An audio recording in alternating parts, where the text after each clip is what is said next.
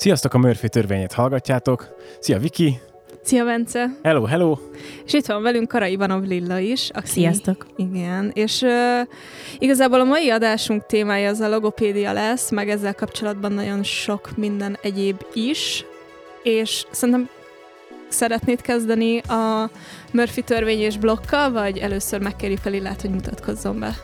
Kezdjünk a Murphy törvényes blokkal, és aztán rátérünk a Lillára. De jó. ugye ő fogja kezdeni, mert de amúgy rád bízom, Nekem figyelj. teljesen jó a Murphy törvénye blokk, hogyha indíthatunk azzal, akkor mehet. Jó, jó, jöhet a Murphy story. Én annyira gondolkodtam idefele, hogy mi legyen a Murphy törvényes sztorim, hogy amikor felszálltam a metróra, a zsebemben raktam a vonaljegyet, hogy majd kiukasztam a metró állomáson. Ez a Szent Gellért téren történt, és annyira gondolkodtam, hogy nem lyukasztottam ki, ez a mozgó lépcső felénél jutott eszembe. Akkor már nem akartam szembe menni a lefele jövő ember áradattal, úgyhogy gondoltam, megveszem mobilon a jegyet. Meg is vettem, na, de azt fönt kellett volna érvényesíteni uh-huh. QR kóddal vagy mivel, úgyhogy, úgyhogy végig a kezem kezemben tartottam az üres vonaljegyet, és a megvásárolt mobil internetjegyet babonából, hogy nehogy szembe jöjjön az ellenőr, és közben azon gondolkodtam, hogy hogyan fogom kidumálni magam, hogy annyira gondolkodtam a Murphy törvényén, hogy Murphy törvény lett, hogy nem lyukasztottam jegyet. Ez szerintem az eddigi legönbeteljesítőbb Murphy törvényes sztori, amit itt ebben a, ebben a podcastben hallottunk. Hát igen, ennél nem lett volna stílsz. De nem jött ellenőr, ugye? Nem, hál' Istennek nem. Na jó. Úgyhogy a babona bejött, a jegyek bejöttek, és megmaradt és van két, két jegy. jegyem. Mondjuk azt megnéztem volna, hogy így hirtelen megfordulsz, és a lefele menő mozgó lépcsőn elkezdesz Igen, fölfele, elgondolkodtam rajta, láttam is, mint egy filmben, hogy megyek föl, csak közben meg ide akartam érni, úgyhogy úgy voltam vele, hogy megkockáztatom. Ti gyerekként nem csináltátok ezt? Szembe ellenkező, Én simán plázákban egyébként. Én akkor egyébként metrón is csináltam. Túlszabályos gyerek voltam ahhoz, Aha. hogy megcsináljak ilyeneket. Nem mertem volna meg. Szerintem én se. Én kipróbáltam. Hát ilyen, azért ilyen zombizomra jó, jó a dolog. Tehát, az ember nem halad semmit fel, de nyomja, mint a az lépcsőgép állat. a konditeremben. Igen, igen, tényleg hát az. Hát amúgy ez olyan, az. nem? Tehát, hogy nagyjából jó. Igen, igen. Igen. Úgyhogy uh, akkor ingyen utaztál, ingyen blitzeltél. De nem direkt, tehát hogy két jegyem is volt. A szándéka fontos. Így van. Úgyhogy ezen elnézést kérek. A, ú, küldeni fogják a csekket, mi?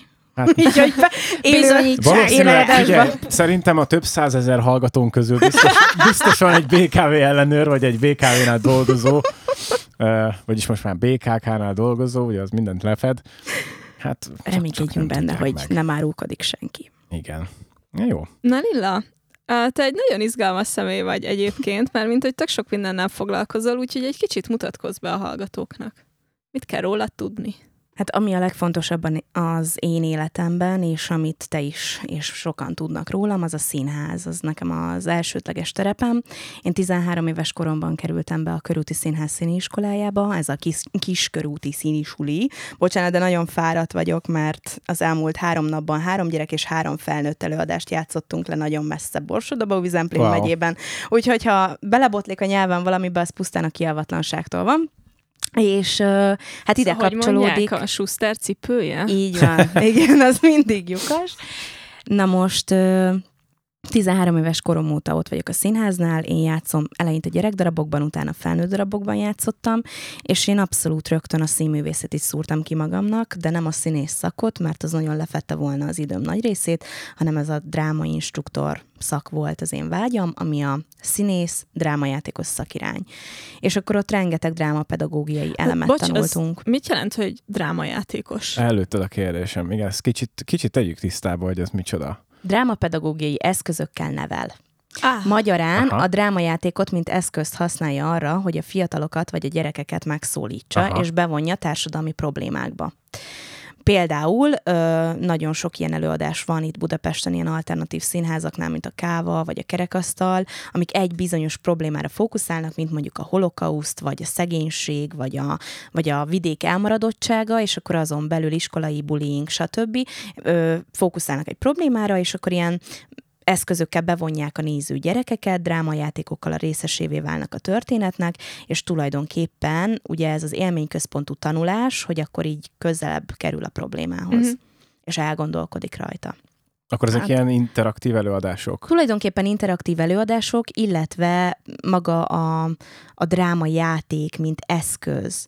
Tehát a dráma ugye nevében is benne van, ha valaki nem tudja, cselekvést jelent a dráma, Uh-huh. és magyarán a drámajáték cselekedtet és valamire ösztönöz, vagy kapcsolatteremtésre, vagy probléma megoldásra, vagy kommunikációra.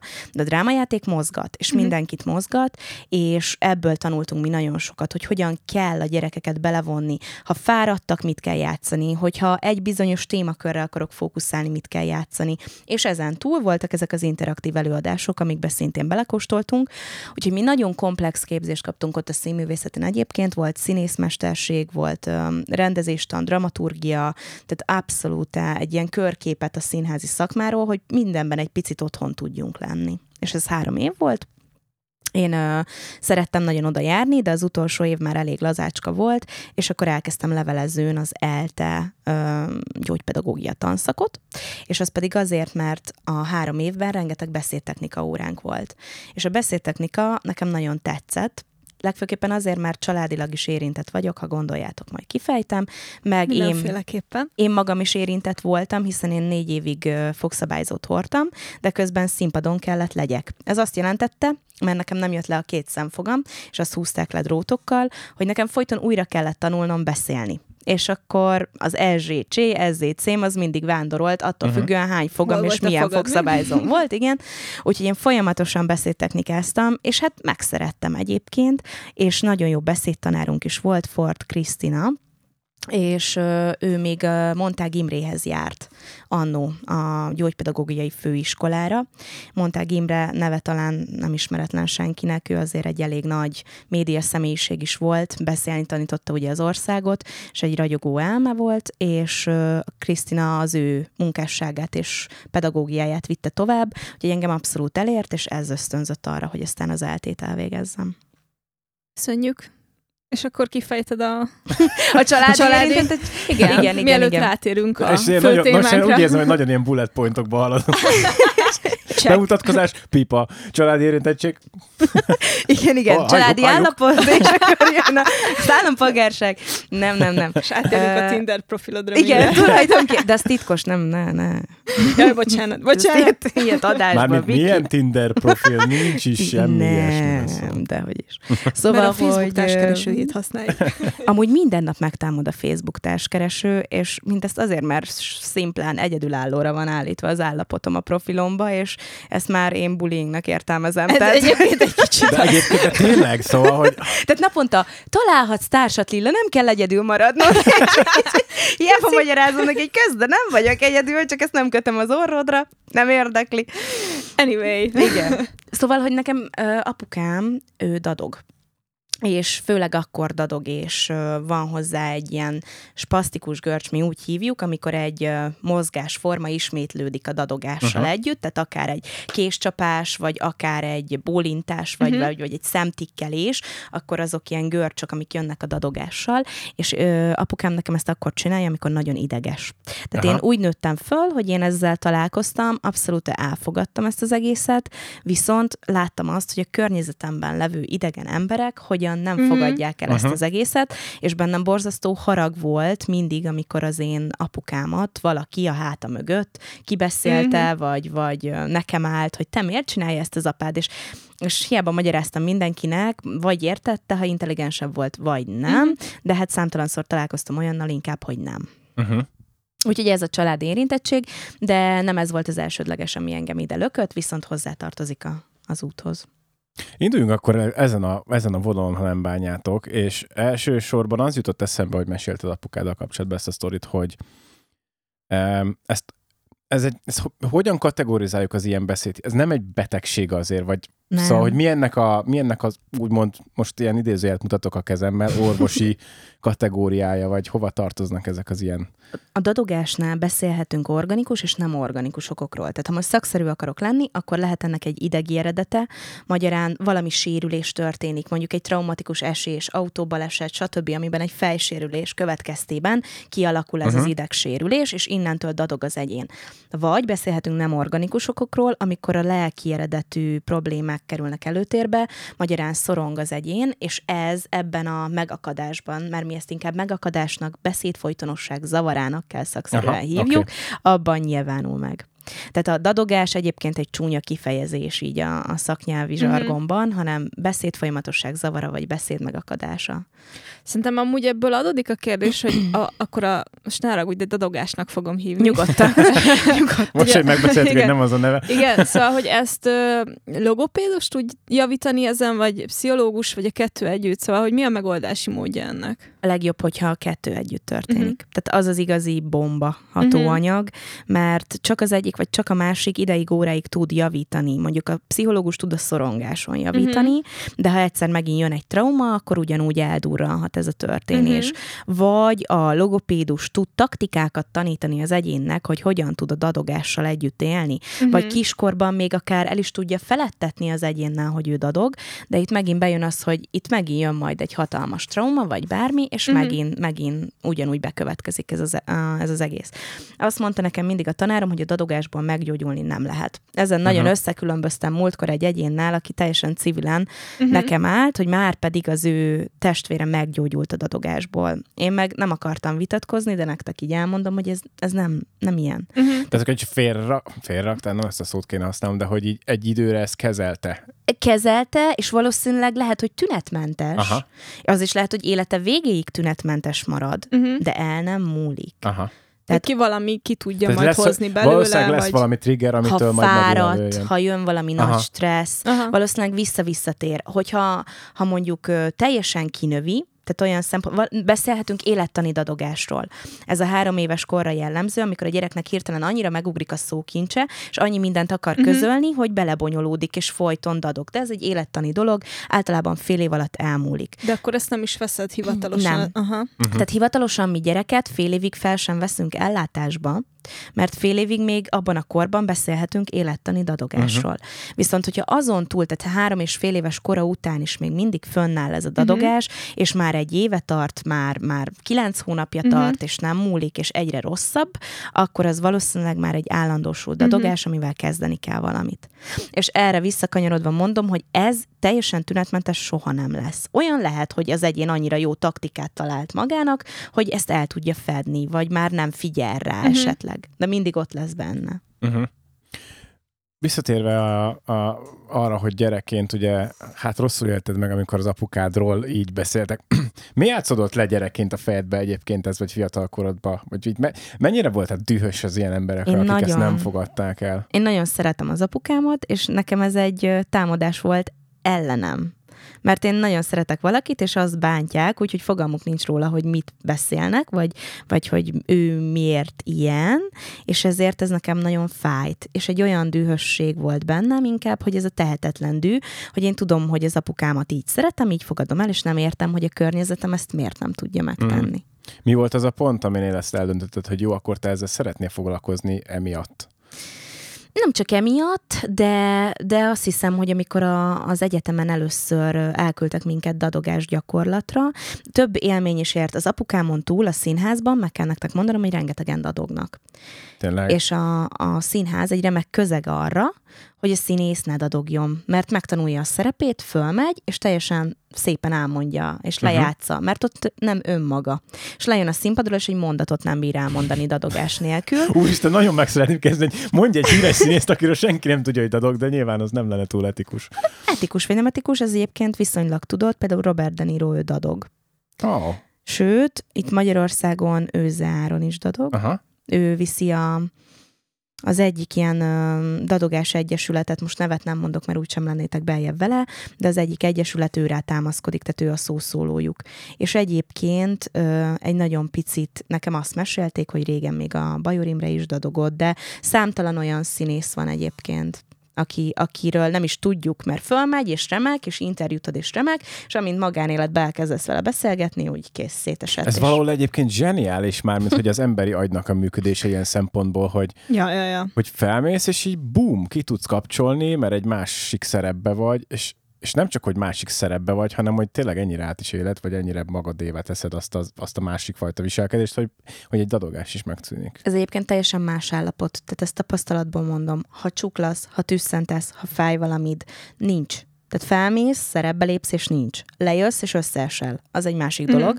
De felmész, és nincs. Hát van egy olyan sztori, hogy a, talán a Honti Hanna volt úgy, de valamelyik nagyon híres primadonna, hogy felment a színpadra, de előtte már görcsölt az epéje, tehát összeesett uh-huh. kint a takarásba, és meghallotta a végszavát, és fölpattant, bement a színpadra. Eljátszotta a nagy jelenetét.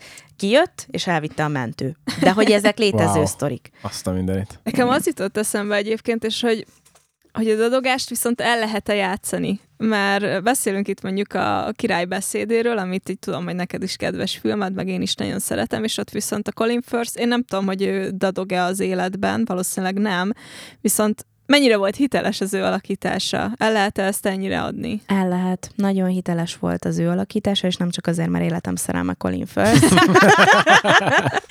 hanem azért, mert például a József Attila Színházban is játszák a király beszédét, uh-huh ott egyébként Fila Balázs játsza a királyt, és ő is kiválóan alakítja. Uh-huh. Tehát ha az ember színész, akkor megfigyel, megfigyeli a környezetét, uh-huh. megfigyeli a környezetében levő karaktereket, és nagyon pontosan vissza tudja adni. Tehát, uh-huh. hogyha én elkezdenék dogni, akkor nem tudnátok feltétlenül. Annak is sok formája van, hogy ki, ki, kimondom-e azt a szót, vagy, vagy belevicsak. Tehát, hogy meg lehet azt figyelni. És hogyha megfigyeled, akkor, akkor vissza lehet adni.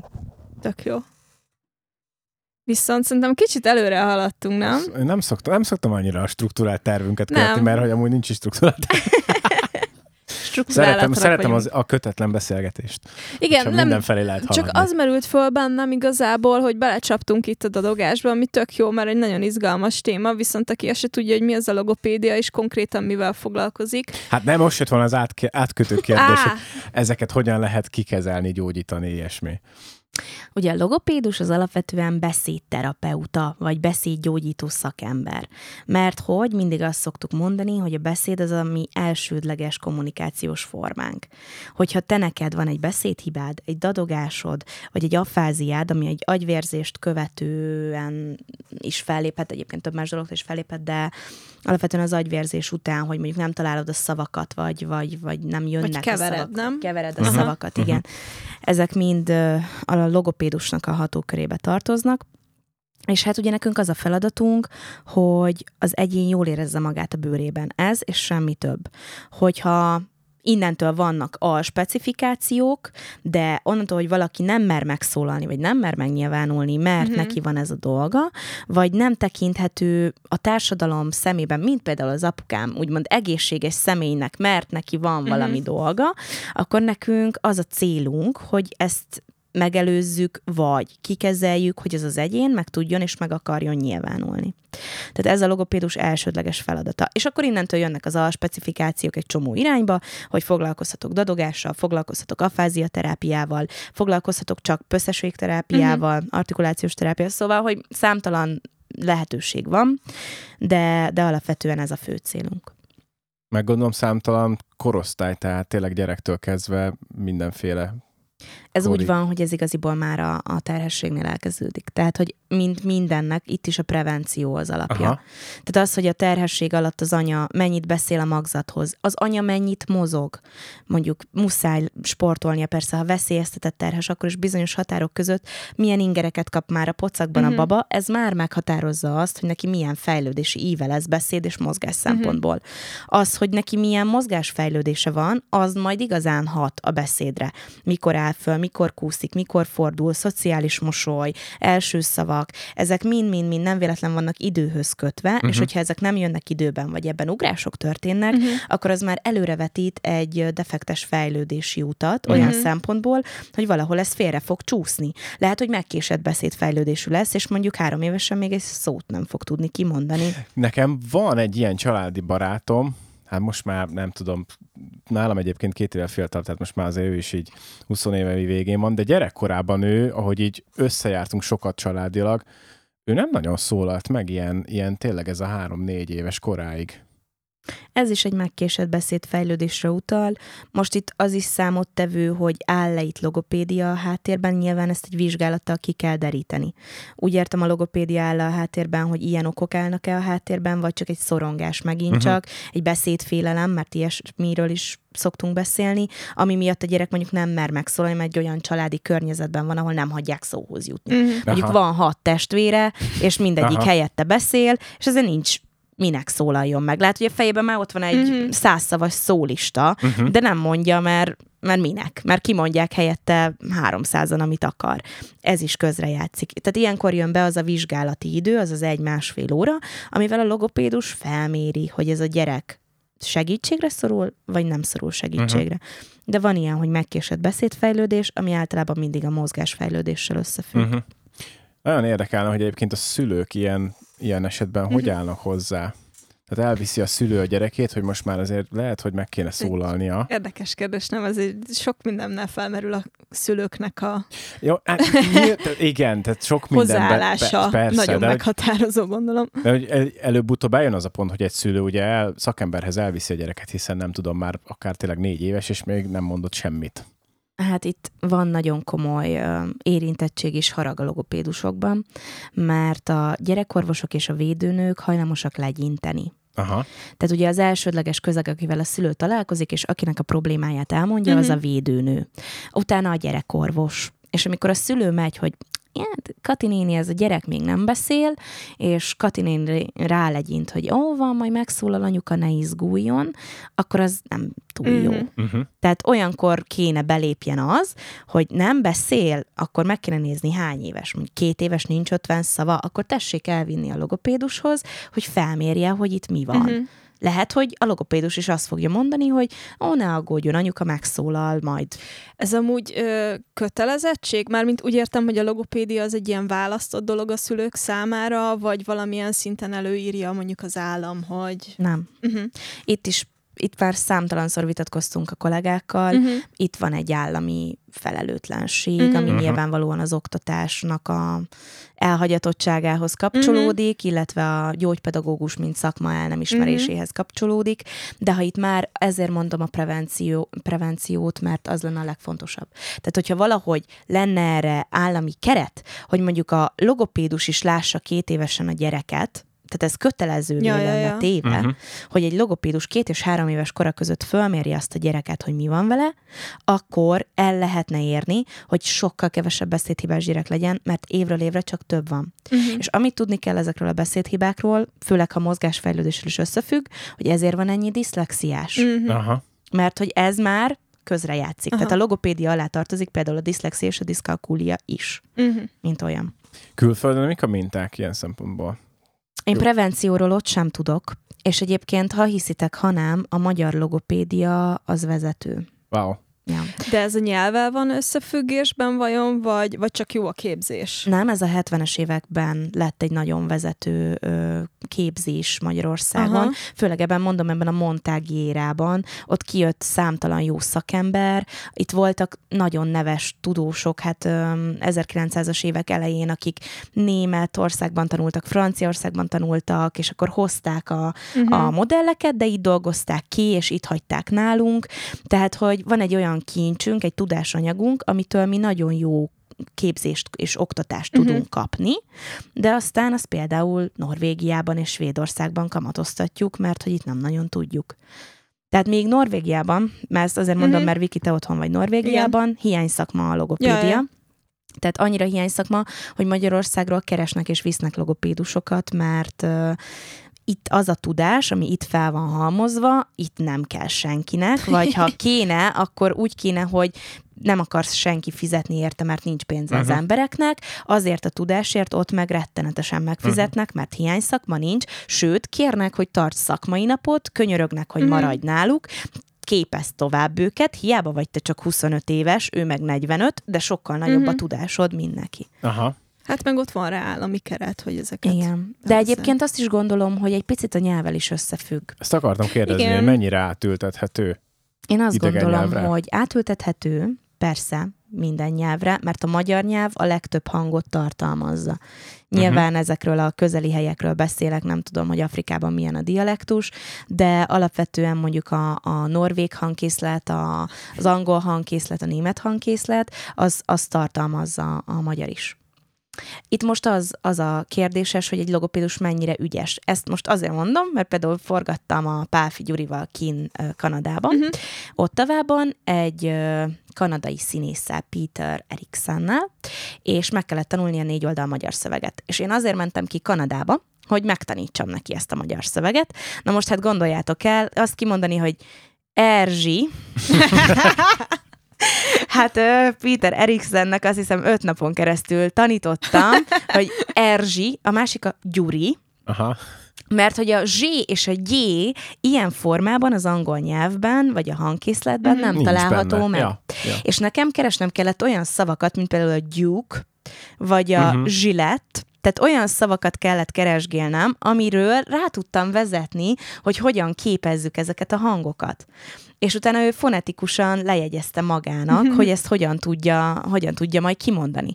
És ezt öt napig, ezt a négy oldalas magyar szöveget én treníroztam be neki. Tehát igen, lehet módszereket meg eszközöket találni, csak kreatívnak kell lenni. És ügyes volt a végén? Nagyon Jól ügyes, nagyon szöveg? ügyes. De hát ő egy profi színész, egy tényleg profi, ő Shakespeare darabokban játszik, főleg színházban, de filmekben is nagyon, nagyon profi volt. Igen.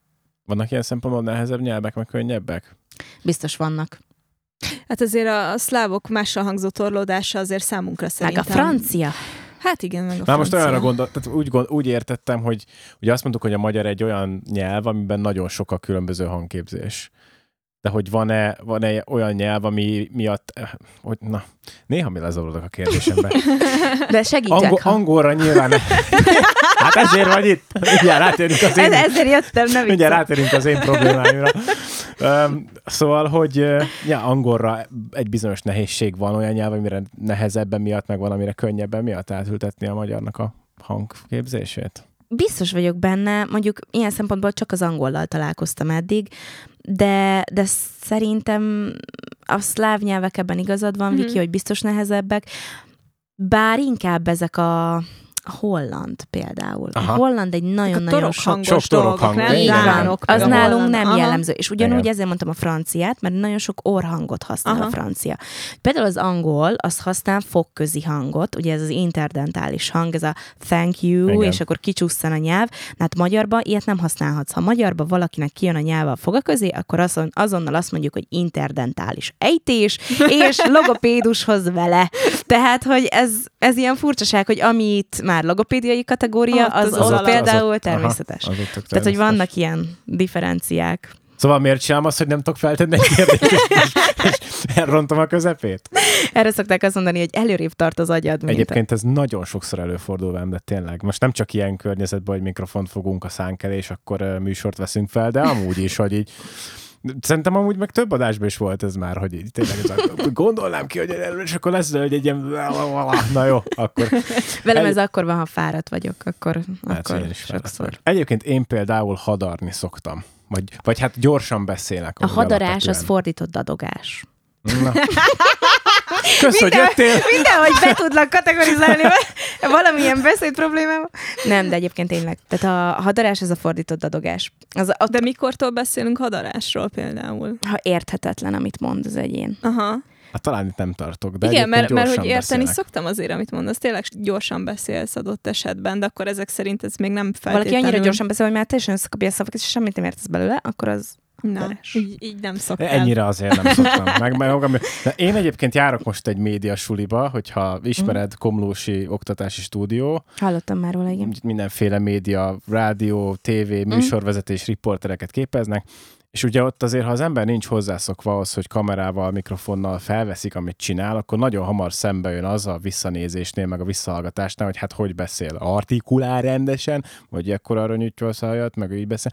És tök hamar kijött, hogy gyorsan beszélek, és mondták a tanák, hogy Á, ez így nem lesz jó, tessék lelassítani a beszédet, hogy mindenki értse belecsaptál egy témába, ami nekem nagy szívfájdalmam, szóval nem tudom, hogy a műsoridőtök milyen most. nem, de komolyan, tehát, hogy a Ez a régen minden jobb volt rovat. Nem, nem, nem éltem a 70-es években, de, De olyan szempontból volt. tényleg jobb volt, hogy nagyon odafigyeltek erre. Tehát ott ugye volt ö, a legtöbb tévében mondó, az átesett egy nagyon komoly Mhm. képzésen, uh-huh. mielőtt kamera elé engedték. A mostani helyszíni tudósítók, hogy besétálsz az utcáról, és már ott vagy a köki terminálról, tudósíthatod a nem tudom milyen balesetet, és az egyik pössze, a másik sejpít, a harmadiknak félszavát nem érteni, és nem a tájszólásról beszélek, mert a tájszólás az, az teljesen más dolog, hanem a kifejezett beszédhibákról beszélek, hát ez régen elképzelhetetlen lett volna. Beszédtechnika tanár foglalkozott hónapokig azokkal az egyénekkel, akiket aztán megszűrtek még mindig, Uh-huh. és utána engedték csak a képernyők elé. Bocsi, szabad ne feled, de hogy közben meg eszembe jutott, hogy hogy ugye te apukád mellett nőttél fel, tehát hogy itt ezt találkoztál így a dadogással, és hogy abban a korban viszont nagyon sok mindenkinek fura volt, hogy apukád dadog. Na most, hogyha ilyen emberek kerülnek viszont a tévé elé képernyőre, akik dadognak, meg sejpítenek, meg hadarnak, akkor nem lehet, hogy egy nagyobb tolerancia alakul ki a nézőkben ez iránt, Én- én ezt- ezt és én egy, egy, egy, kérdezni, egy ilyen igen. elfogadóbb Igen. köz. Mert közben értem a te szakmai hozzáállásodat, hogy miért kerül képernyőre olyan ember, aki nem tud normálisan beszélni, mert mondjuk a gyerekek meg most nőnek föl, és jó lenne, hogyha értenének. Emiatt Ja, jó, haragszom. Aha. Tehát, hogy emiatt haragszom én, mert a gyerekek rengeteg médiát és tévét használnak, és azok a tévében mondók, vagy nem tévében mondók, műsorvezetők, ott a való világ, meg aztán Mhm, nem mhm. tudom, az összes ilyen tehetségkutató műsor, és elég egy olyan ember, aki, aki nem beszél szépen, vagy 50 szóból beszél, nem akarok neveket mondani, de tényleg, tehát megszámoltam, minden adásban 50 szóból beszél, akkor az, akkor az nem minta. Uh-huh. Tehát Mhm. nem egy, nem egy fejlődési út, és én nem szeretném, hogy a gyerekem, én, Ja, mint ja, ja, igényes és értem. felelős szülő, ezt lássa. Uh, általában dadogó emberek nem kerülnek a képernyőre, mert uh, mert nagyon hosszú lenne egy műsoridő. Ez most kicsit gonosz hangzik, de amúgy Sajnálom, én Amúgy- teljesen, amúgy igen, amúgy teljesen igen. reálisan Amúgy mondom, igen. mert tartok dadogás terápiát, én imádom a dadogókat tényleg, de amíg végére érnek egy mondatnak, tehát, hogy számolod a másodperceket, és nagyon sajnálod, hogy küzd az az egyén azzal az egy mondattal, Mhm. amit akár egy percig tud mondani. Mhm. Tehát egy nagyon rövid. A macska fölmászott a fára. És ezt, ha beleakad hat hangba, egy percig mondja. Mm. uh-huh. És van ilyen gyerek, vagy felnőtt is nyilván, Mhm. de gyerek meg aztán pláne van.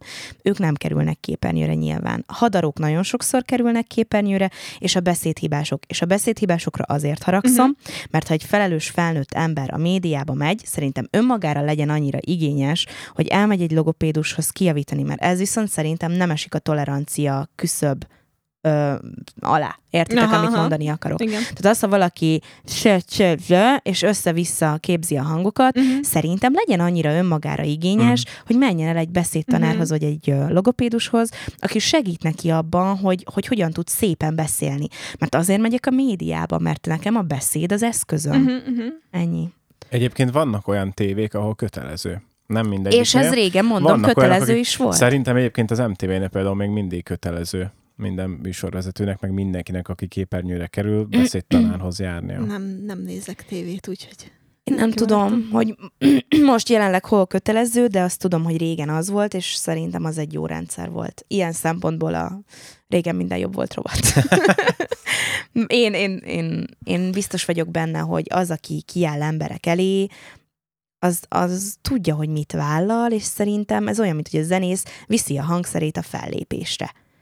A, az ember, aki kiáll a kamera elé, az vigye a szép beszédét. Hát hiszen ez a munkaeszköze, Így igen. van. Tehát, hogy ez, igen, szerintem ebbe egyetértek veled, hogy erre az ember szerintem legyen igényes. Igényes. Hogyha ez a igen. munkaeszköze, meg ezzel adja el magát, akkor azt tessék már igazából Tehát ne, jól ne arról emlékezzünk csinálni. már rá, hogy ez a csávó, aki bekonferálja Igen, igen. ezeket, vagy azt mondjuk, hogy tudod, akinek egy szavát nem érteni, hanem, hanem legyen az, hogy igenis, az, aki szépen beszél, nem kell mindenkinek Kudlik Julinak lenni, de, de azért nem kéne úgy kiülni. Tehát például, ha pozitív példát akarok mondani, akkor még a Szellő István meg az Erős Antónia, Mhm. a két már bekövült. TV híradó bemondó, de gyönyörűen beszélnek. Tehát, hogy egy szó panasz nem lehet rá, artikuláltan, Mhm, kitettem mhm. mondják a dolgokat, én még utána bekapcsolnak egy helyszíni tudósítót, aki össze-vissza pöszög, és fogom a fejemet, hogy Jézus Isten. És még ők is az ügyesebb kategória, mert egyébként egy Igen. helyszíni tudósítást azt nem olyan könnyű előadni. Igen. Tehát, hogy nekünk van jó pár ilyen Mhm. gyakorlatunk, hogy akkor nem tudom, a Oscar gála volt, Uh-huh. egy perces stand-up a kamera előtt. Na most az egy perces stand-upodat kb. be kell tanulnod, mint hogyha egy ilyen vers lenne, vagy egy monológ lenne, mert nem És full hibázhatsz. mert ezek természetesen, nem? Tehát, de hogy- igen, és ezek olyan műfők, hogy ott viszont nem hibázhatsz, ott nincs egy őzés, ott nincs egy megbicsaklás a hangoddal. De egy percig igen. így, így mondod, és ez amúgy nem olyan könnyű feladat. És mi Hogy a kicsit helyzet amúgy őket. a, a, a sporttudósítókkal, mert én ott szoktam azt érezni, ez nem tudom, Forma egyet szoktunk nézni vasárnaponként, nagyon izgalmas. Jó ráaludni, nem? Igen, az- azért van berakva. Főleg a motorzóg elő. Igen. Na de hogy ott azért vannak olyan tudósítások, amik így ö, nem tudom, így, tudod, így, így egy, egy előzésnél így belevetik magukat a Hát kommentátorok. kiabálni kell, ugye? Nem feltétlen a kiabálás, hanem ott aztán tényleg mindenféle megakadás is van, és Annyira hevesen akar mondani Igen. valamit, hogy nem jönnek a megfelelő szavak. Hát ilyen Igen. előfordul. Ez előfordul, de, de egyébként, ha megnézel, és YouTube-on fönt van rengeteg ilyen régi sportkommentár, Mhm. vagy tévéadás, azért ott is sokkal igényesebb. Tehát nekem ami bajom, két problémám van. Az egyik a beszédhibás dolgok, Mhm. ez oké, okay, ezt elmeséltem. A másik problémám, amikor valaki tényleg nagyon pici szókincsel próbál Mhm. megoldani egy közvetítést, vagy egy műsorkonferálást, vagy bármit. Mert itt megint azt gondolom, hogy ha mi intelligens emberek vagyunk, és én magamat fölviszem a színpadra, a kamera elé, vagy bárhova, Mhm. a mikrofon elé, akkor legyen egy dologra négy-öt kifejezés a tarsolyomba, hogy nem minden mondatomat háttal kezdjem, és nem mindig azt mondogassam, hogy jaj, de jó, már előz, már előz, már, és ezt hallgatod folyamatosan, ahelyett, hogy átvette a vezetést. A magyar nyelv egy olyan leleményes nyelv, és annyi kifejezésünk van, hogy miért nem használjuk ezeket. Ott van a fiókban az összes elfelejtett régi dolgunk, és elsilányosodott a nyelv. Annyira jó, hogy ezeket mondod, mert ez baromira alátámasztja azt, amit egyébként nekünk is tanítanak. Igen, Ugyanezt. örülök. A előző fél évben jártam sportkommentálás órára, és ott például a tanár, amikor azt kérdeztük, hogy hát nem tudom, mit csináljon, mi egy jó sportkommentátor, hogy gyakoroljon, az első között mondta azt, hogy olvassatok szép irodalmat, Ez így van. Mert szókincs. És az ilyen kifejezések, amiket már a hétköznapi beszédben ugye nem használunk, ezeket tök jól elő lehet húzni szép irodalmi művekből. Hát ha megfigyeled, én egyébként, amikor tömegközlekedek, mindig hallgatom a körülöttem levőket, és mindig számolom. Komolyan, már így néma hobbi, de, de számolom, hogy ülök némán, és akkor, hogy milyen szavakat mondanak, vagy hányszor hallom ugyanazt a szót. És egyébként én nekem ez nagyon rossz, mert én nagyon szeretek olvasni, és nagyon sok ö, szót szeretek csak úgy megismerni, de ez nem tartozik sem a logopédiához, sem a színészethez, csak ha szembe jön egy szó, aminek nem ismerem a jelentését, akkor kikeresem. Uh-huh. Vagy például van egy oldal, ami minden nap új szavakat tanít uh-huh. a saját uh-huh. nyelveden, uh-huh. és néha ráklikkelek, hogy ah, de jó, és akkor ezt is tudom használni. Ez ö, szerintem pont annyira fontos, hogy megtanulj idegen nyelveket, mint hogy megtanuld a saját nyelvedet. És egy csomóan már angolul kifejezetten perfekt beszélnek, és a magyar szókincsük száz Mhm. szó. Uh-huh. Instagramon ugyanaz. van ez az oldal, azt ismeritek a gizda szavak? Igen. Gizda Igen, szavak. én Most szép, is. szebben is kimondom most. Most ha itt ülsz, és elkezdek erre figyelni, hogy hogy beszélek. Igen, monitorozom. Gizda szavak. De nem, komolyan. Tehát, hogy, hogy az egész társadalomban elsilányosult a nyelv, és ez valószínűleg egyébként nagyban a média hibája. Meg a tiktokereké, meg a, Meg a- youtubereké. Meg a telefon, meg a pötyögés. igen, igen, igen, igen. igen, és átveszik a nyelvünkben az összes sz- magyar és választékos kifejezés helyét, ilyen külföldről bejött kifejezések, ami nem baj, mert én nem vagyok a nyelvújítás ellen, csak éppen ne felejtsük el azt, ami jó, és ami régi, de, de szép. Hát igen, ne, ne helyettesítsünk, Igen. hanem építsük be Igen, és használjuk igen, igen, együtt. igen, Mert igen. egyébként meg a angolban vannak tök jó kifejező Persze. szavak, amiket magyarul meg nem tudunk kifejezni, és most egyet se tudok hirtelen mondani. De, de, de Nekem az jutott eszembe, hogy egy kicsit megakasztanám ezt a boomer ö, beszélgetést, amit itt folytattok. Imádunk a, boomerkedni. Igen, igen, egy igazi boomerkedést hallottunk. Igazi magyar szó. Nem, hát egy, de most már Lilla belém rakta az ideget. Igen. Tehát, esetleg, Bocsi, esetleg hogy tűnik ez ilyen jellemvonás, hogy mindenki ezt hülyeskedek. Meg, megtudják, hogy logopédus Nyilván vagy, és egyből izé nem de nem, de hát, hogyha viszont elvégzem a sulit, ne adj Isten, majd öt év múlva valahova elkerülök, nem tudom, Hát háttérmunkásból előkerülök végre valami mikrofon mögé, akkor eszembe fog jutni, basszus, a Lilla lehet, hogy hallgat, és majd Vajon mondom, most hogy mit fog gondolni róla? pedig én elmondtam hogy- neki, de nem fogadta meg a tanácsot. Én ö, arra lennék egyébként kíváncsi, hogy milyen mu- munkamódszerekkel dolgozol. Tehát hogy néz ki egy kezelés? Ez a terápiától függ. Melyik terápiára vagy kíváncsi? Akármelyikre. Például vehetjük a dadogást első körben, de mondjuk tök izgalmas lenne az, hogy mondjuk egy sejpítést hogyan tudsz korrigálni. A dadogásnál az elsődleges, hogy milyen életkorú a gyerek, vagy az egyén, akit Mhm. kezelek.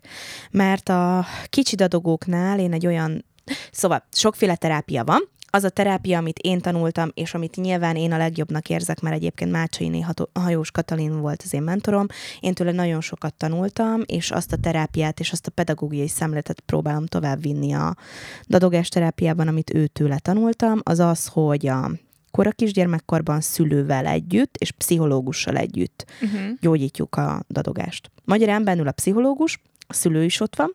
Ez egy csoportos foglalkozás, ben van 7-8 szülő gyerek páros, és közösen játszunk. És csupa olyan játék, és csupa olyan ritmikus vagy mozgásos feladat van, amik játékosak, ez nagyon fontos. Nagyon fontos, hogy ne hívjuk fel a gyerek figyelmét arra, hogy ő dadog. Uh-huh. Tehát, hogy az egy alapvető szempont, hogy kisgyermekkorban mi nem, tudato- nem tudatosítunk ilyet, hogy ő uh-huh. dadog, hanem pont, hogy megpróbáljuk elfeledtetni vele, tehát kiléptetni abból a szorongásos, vagy bármiféle lelki állapotból, amiben De ő ez benne azzal van. van kapcsolatban, hogy ne legyen betegség tudata, vagy hogy Igen, ez... Aha. Pontosan. Mert onnantól kezdve ez pszichés. Ha Aha. betegség tudatod Még van, jobban rá még fog jobban izgulni. rá fog Mhm. Koncentrálni, és még jobban bekövetkeznek. Hát meg gondolom rátesz egy lapáttal arra, hogy egyébként, ha az ember elkerül, nem tudom, bölcsibe, óviba, hát bocs, de a bölcsi óvi általános iskola az egy tök genyó közeg. És azonnal... Még mindig. Igen, igen, és az- azonnal, Ez nem, nem változott, igen. Azonnal kiszúrják, hát most csúnyán szólva, az ilyen, ilyen, nem tudom, betegséggel vagy beszédhibával rendelkező gyereket, és hát megy a szivatás, és ez biztos nem tesz jót neki. Meg egy ilyen gyerek alapból érzékenyebb uh-huh. lélekkel áll bele a dolgokba. Tehát oda megy az iskolába, és már ő a sarokban ülő fiú, mert mondjuk nem ismer megnyilvánulni, uh-huh. vagy Uh-huh. nem mer barátokat szerezni. És egyébként ezt nagyon uh, szívszorító végignézni egy olyan felnőttnek, aki nagyon szereti a gyerekeket, uh-huh. mint például én. Tehát az, hogy vannak olyan gyerekek, akik borzalmasan okosak, jó lelkűek, kedvesek, de van egy ilyen beszédhibájuk, és emiatt ki vannak pécézve, vagy nem úgy van velük bánva, ahogy, uh-huh. ahogy valójában megérdemelnék. De visszatérve, tehát kora kisgyermekkorban szülővel és pszichológussal együtt ö, történik a terápia, játszunk, és mindig van egy kötött ritmus, vagy kötött ének, tehát valami kötött szöveg, amit a gyerekeknek meg kell tanulni, ez házi feladat, Uh-huh. és a kötött szöveg azért nagyon fontos, mert kötött szövegben általában nem dadognak a dadogók. Uh-huh. Ez sem tendencia, tehát van olyan erős dadogás, ami a kötött szövegben is megakasztja a gyereket, de ha nem, akkor ki ki tudja léptetni Uh-huh. Ebből az egész dadogásból. És akkor utána a szülők elmennek a pszichológussal egy órát beszélgetni, a gyerekek pedig spontán játszanak. És a spontán játékban megfigyeli a logopédus, hogy hogyan viselkednek, hogyan köt kapcsolatot, milyen nehézségek érik, a szülők pedig egy probléma csoportot hoznak létre, mindenki elmondja, hogy milyen nehézségek voltak uh-huh. a Mhm. héten, jobb-e, rosszabb a dadogás, most kevesebbet alszik, többet alszik, uh-huh. rosszul alszik, bepisil, nem pisil, és akkor összegezi a pszichológus meg a logopédus a két csoportból, uh-huh. összeteszi a tudását, és ebből tud egy igazán hatékony terápia kialakulni. És mennyi ebből a házi feladat, amit a szülőknek otthon kéne megtenni? Nagyon pici. Ezek uh-huh. pici versikék, vagy pici dalok, hát ovis gyerekekről beszélgetünk, uh-huh. mit tudom én, három verszakos kicsi pici versike, amihez van valami kötött ritmus, tehát mit tudom én, fúj szél, fúj, és akkor minden ö, egyes ütemre, mert ugye beszélhetünk mérőről, vagy beszélhetünk ritmizálásról, uh-huh. most mi a mérőkről beszélünk például, tehát minden egyes mérőre fúj, szél, fúj, hajol a gyerek jobbra-balra. És ez Mhm. egy kötött Mhm. mozgás plusz szöveg, és ez a kettő, a mozgás és a Mhm. szöveg, mint egyébként a színpadon egy kötött mozgás és egy kötött Abszolút be szöveg, is ugrott, hogy igen, igen, igen, kilépteti a gyereket egy picit ebből a, a dadogó állapotból. Ez a kora kisgyermekkor. Az egyen nagyobbakkal már tankönyvből tanul, ott már nincs ott a szülő, nincs ott a pszichológus, párhuzamosan persze mehet egy pszichológiai terápia, de a logopédiától külön van választva, és akkor ott már egy négy-öt fős nagycsoportos óvodásokból álló csoport, és a logopédus végig ilyeneket játszik, ugyanúgy, csak könyvből tanulunk, ott már rajzolással egybekötve is lehet például. Ez ilyen finom motorikás dolgoknak a fejlesztése miatt, vagy? Nem csak amiatt, de van benne az Aha. is. Itt már az, hogy itt már komolyabb ban taktikákat adunk. Uh-huh, Kora uh-huh. kisgyermekkorban elfeledtetjük ezt a dolgot, hát ha túl csúszik és tünetmentessé válik. Uh-huh. Itt meg már nagyjából mindig tudatában vannak a dadogásnak, és akkor itt már taktikákat adunk. Uh-huh. Például, ha ő mindig dobbant egyet a lábával, vagy egyet csap a kezével, amikor megkezdi a beszédet, akkor meg tudja indítani a nehéz hangokat. Uh-huh. Tehát például, ha ő tudja, hogy a K a mumus hang, akkor a K-ra csap egyet a térdére. Ezt egyébként dadogóknál meg tudod figyelni, figyelni, mert a felnőtteknél már csak nagyon picibe csinálják. hogy mondjuk egy ujjal, vagy van egy stresszlabdájuk, amit mindig megnyomnak a nehéz hangoknál, Aha. de hogy vannak taktikák, és ott már ezeket már nem annyira tudattalanul, de próbáljuk átadni, hogy találja de meg. De akkor, hogyha jól értem, akkor itt már nem is arról van szó, hogy ez ki fogja nőni, hanem hát, itt, itt, itt már csak az együttélésre. Igen. Aha. Igen. igen. Igen. Ah, valószínűleg, ha nagycsoportos korában dadog, azt már nem fogja kinőni. Uh-huh, uh-huh. Sőt. Uh-huh. Akkor ott már arról van szó, hogy vagy annyi önbizalmat töltök a gyerekbe, hogy a szorongása elmúljon, uh-huh. vagy taktikákat adok, hogy hogyan tudja leküzdeni. Uh-huh. És a felnőtt dadogokkal nincsen tapasztalatom, mert azzal még nem foglalkoztam. Nyilván tanultam róla, meg nyilván hasonló a metodika egyébként, uh-huh. de ővelük még nem volt szerencsém foglalkozni. Mi egyébként így a úgymond korhatár? Vagy hogy így med, med, tehát, hogy hány éves korig foglalkoznak gyerekekkel? Ja, Vagy, gyerekekkel. Hát, hogy nem tudom, kamaszkorban ezt feladják az emberek, mert hogy nem tudom, bármi miatt. Én uh, ezt annyira egyén függővé tenném. Uh-huh. Én egy olyan gyerek voltam, hogy akinek fontos volt valami, azért tett. Na most uh-huh. ehhez nyilván, hogy jöttem egy olyan szülői háttérrel, egy olyan szülői családi közegből, ahol ezt tanultam. Na most ö, általában 14 évesen szűnik meg a terápia. Uh-huh. És azért, mert 14 évesen beleér a kamaszkorba, egyébként ebből írtam a szakdolgozatomat, tehát 14 évesen beleér egy kamaszkorba, ott már bulizás, ott már társak, sokkal erősebb a társaktól jövő negatív vagy pozitív kritika, uh-huh és emiatt kilép már a terápiás helyzetből, mert ah, úgyse segít, mm. vagy azt mondja, hogy nem jó, most buli van, most ez van, most hát, az van. Igen. Tehát beleér egy szimpla kamaszkorba a gyerek, és itt jön be az, hogy ha fontos neki, és akar tenni érte, akkor fog. Ha nem, akkor ott befejeződik általában a terápia. Mm-hmm. És ezért írtam én például a szakdolgozatomban meg, hogy mennyire jó lenne egy ilyen hiánypótló terápia, ami a 14-től 18 éves korosztályt mm-hmm. célozza meg, és ez a dráma. Tehát én abból írtam a szakdolgozatomat, hogy a drámajátékot, mint olyat, hogyan lehetne ötvözni a dadogás terápiával. Milyen eszközökkel lehetne egy színjátszó csoportnak álcázva tulajdonképpen dadogás terápiát tartani. Mert van ugyan terápia, ez a soha többé dadogás, ők a Schwarz módszert használják, ami hol sikeres, hol nem, az egyén kitartásától függ, tehát elég labilis. Van még néhány perc az adásidőből egy olyan kb. 5-6. Úgyhogy, Viki, meglepődtél? Meg, meg, meg. 5-6.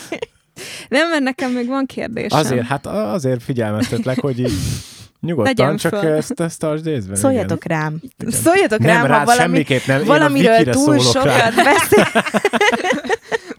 beszélek, mert a mumus. hajlamos vagyok szakbarbár lenni, elkap a hév, és nem, engem az érdekelne, hogy uh, itt vagyunk a Covid mögött, és hogy erről már beszéltem veled korábban is, de hogy azért most már tényleg, nem tudom, eltelt három év, hogy mennyire érzed a hatását, hogy akik Covid alatt voltak babák, kevésbé kerültek szociális helyzetbe, hogy mennyire van hatással rájuk így beszédügyileg. Én érzem. Erről megoszlanak a vélemények. Egyes kollégák szerint eddig is ennyi volt, csak uh-huh. nem tűnt föl ennyire. Én érzem. Tehát én, aki három éve vagyok aktív pedagógus logopédiából, uh-huh. ö, pont belecsöppentem. Tehát én fél éve dolgoztam, amikor bejött ez a uh-huh. nagy uh-huh. Covid dolog, utána megéltem a két év távoktatást, meg mindent, uh-huh. és utána látom ezt a helyzetet, ahogy normalizálódik, mutatok egy idézőjelet a kezemmel, nem normalizálódik, és nem kaptak fejlesztést, elmaradtak a prevenciók, elmaradtak a szülők, nem léptek ki a gyerekekkel az utcára, nem mászott fára, nem mászott a játszótéren, nem lett saras, nem csináltak semmit. Uh-huh. És ez most jön ki. Uh-huh. Tehát most a szakemberek nyakába beleszakad az összes gyerek, aki otthon ült a négy fal között, nyomkodta a telefont, a tabletet vagy tévét nézett, a szülőnek nem volt ideje vele, mert dolgozott, nem volt ideje vele foglalkozni. Uh-huh. Ugye ő attól, hogy távmunka, hát otthon nyomogatta a készüléket, és hát mit csinál? A gyerek kezébe is ad valamit, Persze. hogy maradjon Persze. csöndbe. Még elítélni sem tudom, Persze. mert neki is dolgoznia kellett. De ezek mind most jönnek ki, igen. Én látom. És hogy érzed, több lett a dadogó, vagy a sejpítőkkel van baj, vagy mindenféléből több Mindenből több van. Az egyik emiatt, a másik amiatt. Uh-huh. A dadogó azért, mert nagyon sok a stressz. Jött a Covid, aztán jött a létbizonytalanság, aztán jött a háború, aztán jött az infláció, uh-huh. és ezt a gyerekek nem úgy érzik, hogy ja, közvetetten benne uh-huh. vannak, hanem a szülők a stresszesek. Ja, ja, ja. Viszont ez a stressz lekúszik. Ja, ja, ja. És onnantól a gyerekkel is ingerültebb, vagy a gyerek érzi, hogy az anyuka most azon gondolkodik, hogy a palizert vegye meg vacsorára, vagy a WC papírt, mert mind a kettőre szüksége van, és akkor nyilvánvaló, hogy a gyerekbe átkúszik ez a stressz, és egyre többen dadognak, uh-huh. vagy hadarnak. A beszédhibák attól jönnek elő, hogy nem mozogtak eleget ezekben az időszakokban, uh-huh. meg elmaradtak a fejlesztések, uh-huh. és minden visszavezethető oda, hogy egy ak- akkora tehát én azt mondom, hogy amikor mi voltunk gyerekek, az egy biztonság volt. Uh-huh. Most uh-huh. nincs biztonság. A mostani gyerekeknek megszűnt ez a biztonsága. Ki van rántva a lábuk alól a talaj. Én hát sajnálom átalakult őket. azért technológiailag, meg... Fú, nagyon. Nagyon Persze, de, de mondom, ennyi például evészavaros gyereket. Én ugye dolgozom nagyobbakkal a színjátszóban. Uh-huh tehát, hogy minden második gyerek önképzavaros, minden harmadik anorexiás, mm. és nem viccelek. Mm-hmm. És wow. ez nem csak ott, tehát a hugomat, aki még középiskolába jár, megkérdezem, ott is az osztályba már minden második gyereknek barátja, barátnője van, na de minden negyediknek fogalma nincs az identitásáról, akkor őket nyomasztja, hogy a többieknek már barátja vagy mm-hmm. barátnője van, ettől már belecsúsznak egy evészavarba, szóval mm-hmm. mindenhonnan nyomaszva ja, ja, ja, ja. vannak a mai gyerekek. És emiatt egyre több a szorongás. És mi nem voltunk nyomasztva? Vagy Szerint... most megint boomerkedünk? Én szerintem ennyire Én nem. is azt gondolom, hogy nem egyébként, nem. csak most próbálok ki... Nekem az, az van a fejemben, Próbálok hogy... kicsit objektíven megközelíteni a dolgot. Hogy amikor kiköltöztünk a Ófalusi részre Százhalombattán, akkor ilyen tök nagy szántó volt még mellettünk, és ott volt egy ilyen otthagyott lada, és abba játszottunk, meg a tyúkhúrok között. Tehát, hogy ott úgy telt a nyaram, hogy azon a végtelen tarlón. Igen, és ki voltunk engedve, Igen. Én is és ugyanez. gyere haza, amikor ugyanez. Sötétedik, gyere akkor haza, gyere amikor... haza. Igen. Figyeljetek, Igen. én tatán csináltam ugyanezt. Igen. Ki voltam csapva a folyóhoz, négyed magammal, és akkor kacsákat kergettünk, meg cserebogarat vadáztunk, Igen. meg nem tudom mi. Már nem úgy levadáztunk, mert nem öltem meg egyet de hogy érted. Szóval, szóval, hogy Igen. mindenképpen más gyerekkorunk volt, meg el lehetett engedni. Tehát nem volt mobiltelefon nálam soha. Igen. És az hát volt igen. mondva, hogy figyelj, kigyúlnak az utcai lámpák, indulás így, hazafele. Így. Ja, ja. És én mondtam, hogy oké, okay, mert tudtuk, hogy akkor az a 7 óra, 8 óra, és haza kell indulni. És a mostani gyerekek ilyen szempontból sincsenek, tehát bizalom sincs a mai gyerekek felé. Csomószor mm. látom, hogy nem engedik haza Pestről vonattal, kilenckor mondjuk, holott napközben mindig egyedül jár haza Pestről, aha, aha. Én visszagondoltam egy ugyanilyen helyzetre a gyerekkoromba, simán annyi, hogy anyám mondta, hogy vigyázzak erre, erre, erre, ne álljak szóba senkivel, bármi baj van, akkor keressem. És legfeljebb a megállóba Így van, és a megállóba vár. Igen, igen, igen. De ez, hogy, hogy fú, bármi történt, igen, bármi történhet vele, velünk is történhetett mm. volna bármi, de ettől, hogy velünk elhitették, hogy nem fog történni, és elmondták, hogy mire figyeljünk, és elmondták, hogy képesek vagyunk, itt a fő kulcs szó amúgy szerintem, Aha. hogy a mostani szülők nem tartják képesnek a gyerekeiket semmire. Hát buborékban tartják a legtöbben. Tényleg? Tehát, hogy nem bíznak rájuk feladatokat. Mondjuk ezt úgy, hogy egyikünknek sincsen gyereke. így... Nem, de én gyerekekkel foglalkozom. Igen, jó, és jó, hogy ezeket felismerjük, mert nem, akkor legalább amúgy, tehát, be lehet építeni tök... a saját Na, szóval, hogy legális, amit most itt mondunk, nem arról van szó, csak hogy közben szeretném azt beleszúrni, hogy egyébként nincsen saját tapasztalatunk, Lillát leszámítva, aki gyerekekkel foglalkozik. Én nagyon sokat vigyáztam egyébként a hugaimra. Aha. Tehát ilyen szempontból mert ugye nálunk nagy a korkülönbség. Igen, én igen. 8 éves voltam, amikor a középső hugom született, 12, amikor a kicsi, úgyhogy én cseréltem elég pelenkát, meg maradtam otthon egyedül a két gyerekkel, de ez is például manapság, rád hívják a gyámhatóságot, hogyha a nagy gyerekre otthon hagyod a, a két kicsit. Uh-huh. Régen meg ez tök természetes Igen. volt. Igen. Ajaj. Tehát akkor ugyanez, hogy ott képesnek tartottad a nagy gyereket felelősségteljes döntéseket hozni, és valahogy ettől nem is történt annyi baj. Uh-huh. És ugyanez van most is. Nem tartjuk képesnek a gyerekeket, és megtörténnek a bajok. Mhm, Ha mhm. képesnek tartjuk őket dolgokra, akkor nem történnek meg bajok. Uh-huh. Meg kell húzni a határokat nyilván. Mint ahogy az adás vége határát is meg kell húzni. Annyira jó Kiváló beszélgetés volt, és nagyon szégyel magam, hogy le kell kevernem ezt, de, de le kell kevernem. Sajnálom. Köszi, hogy jöttél. Nagyon Hát köszönjük, itt nagyon voltál. szívesen. Nagyon jó És- beszélgetés volt. Ha legközelebb van lehetőség, szóljatok, mert szívesen jövök. Rendben. Sziasztok! Sziasztok! Sziasztok.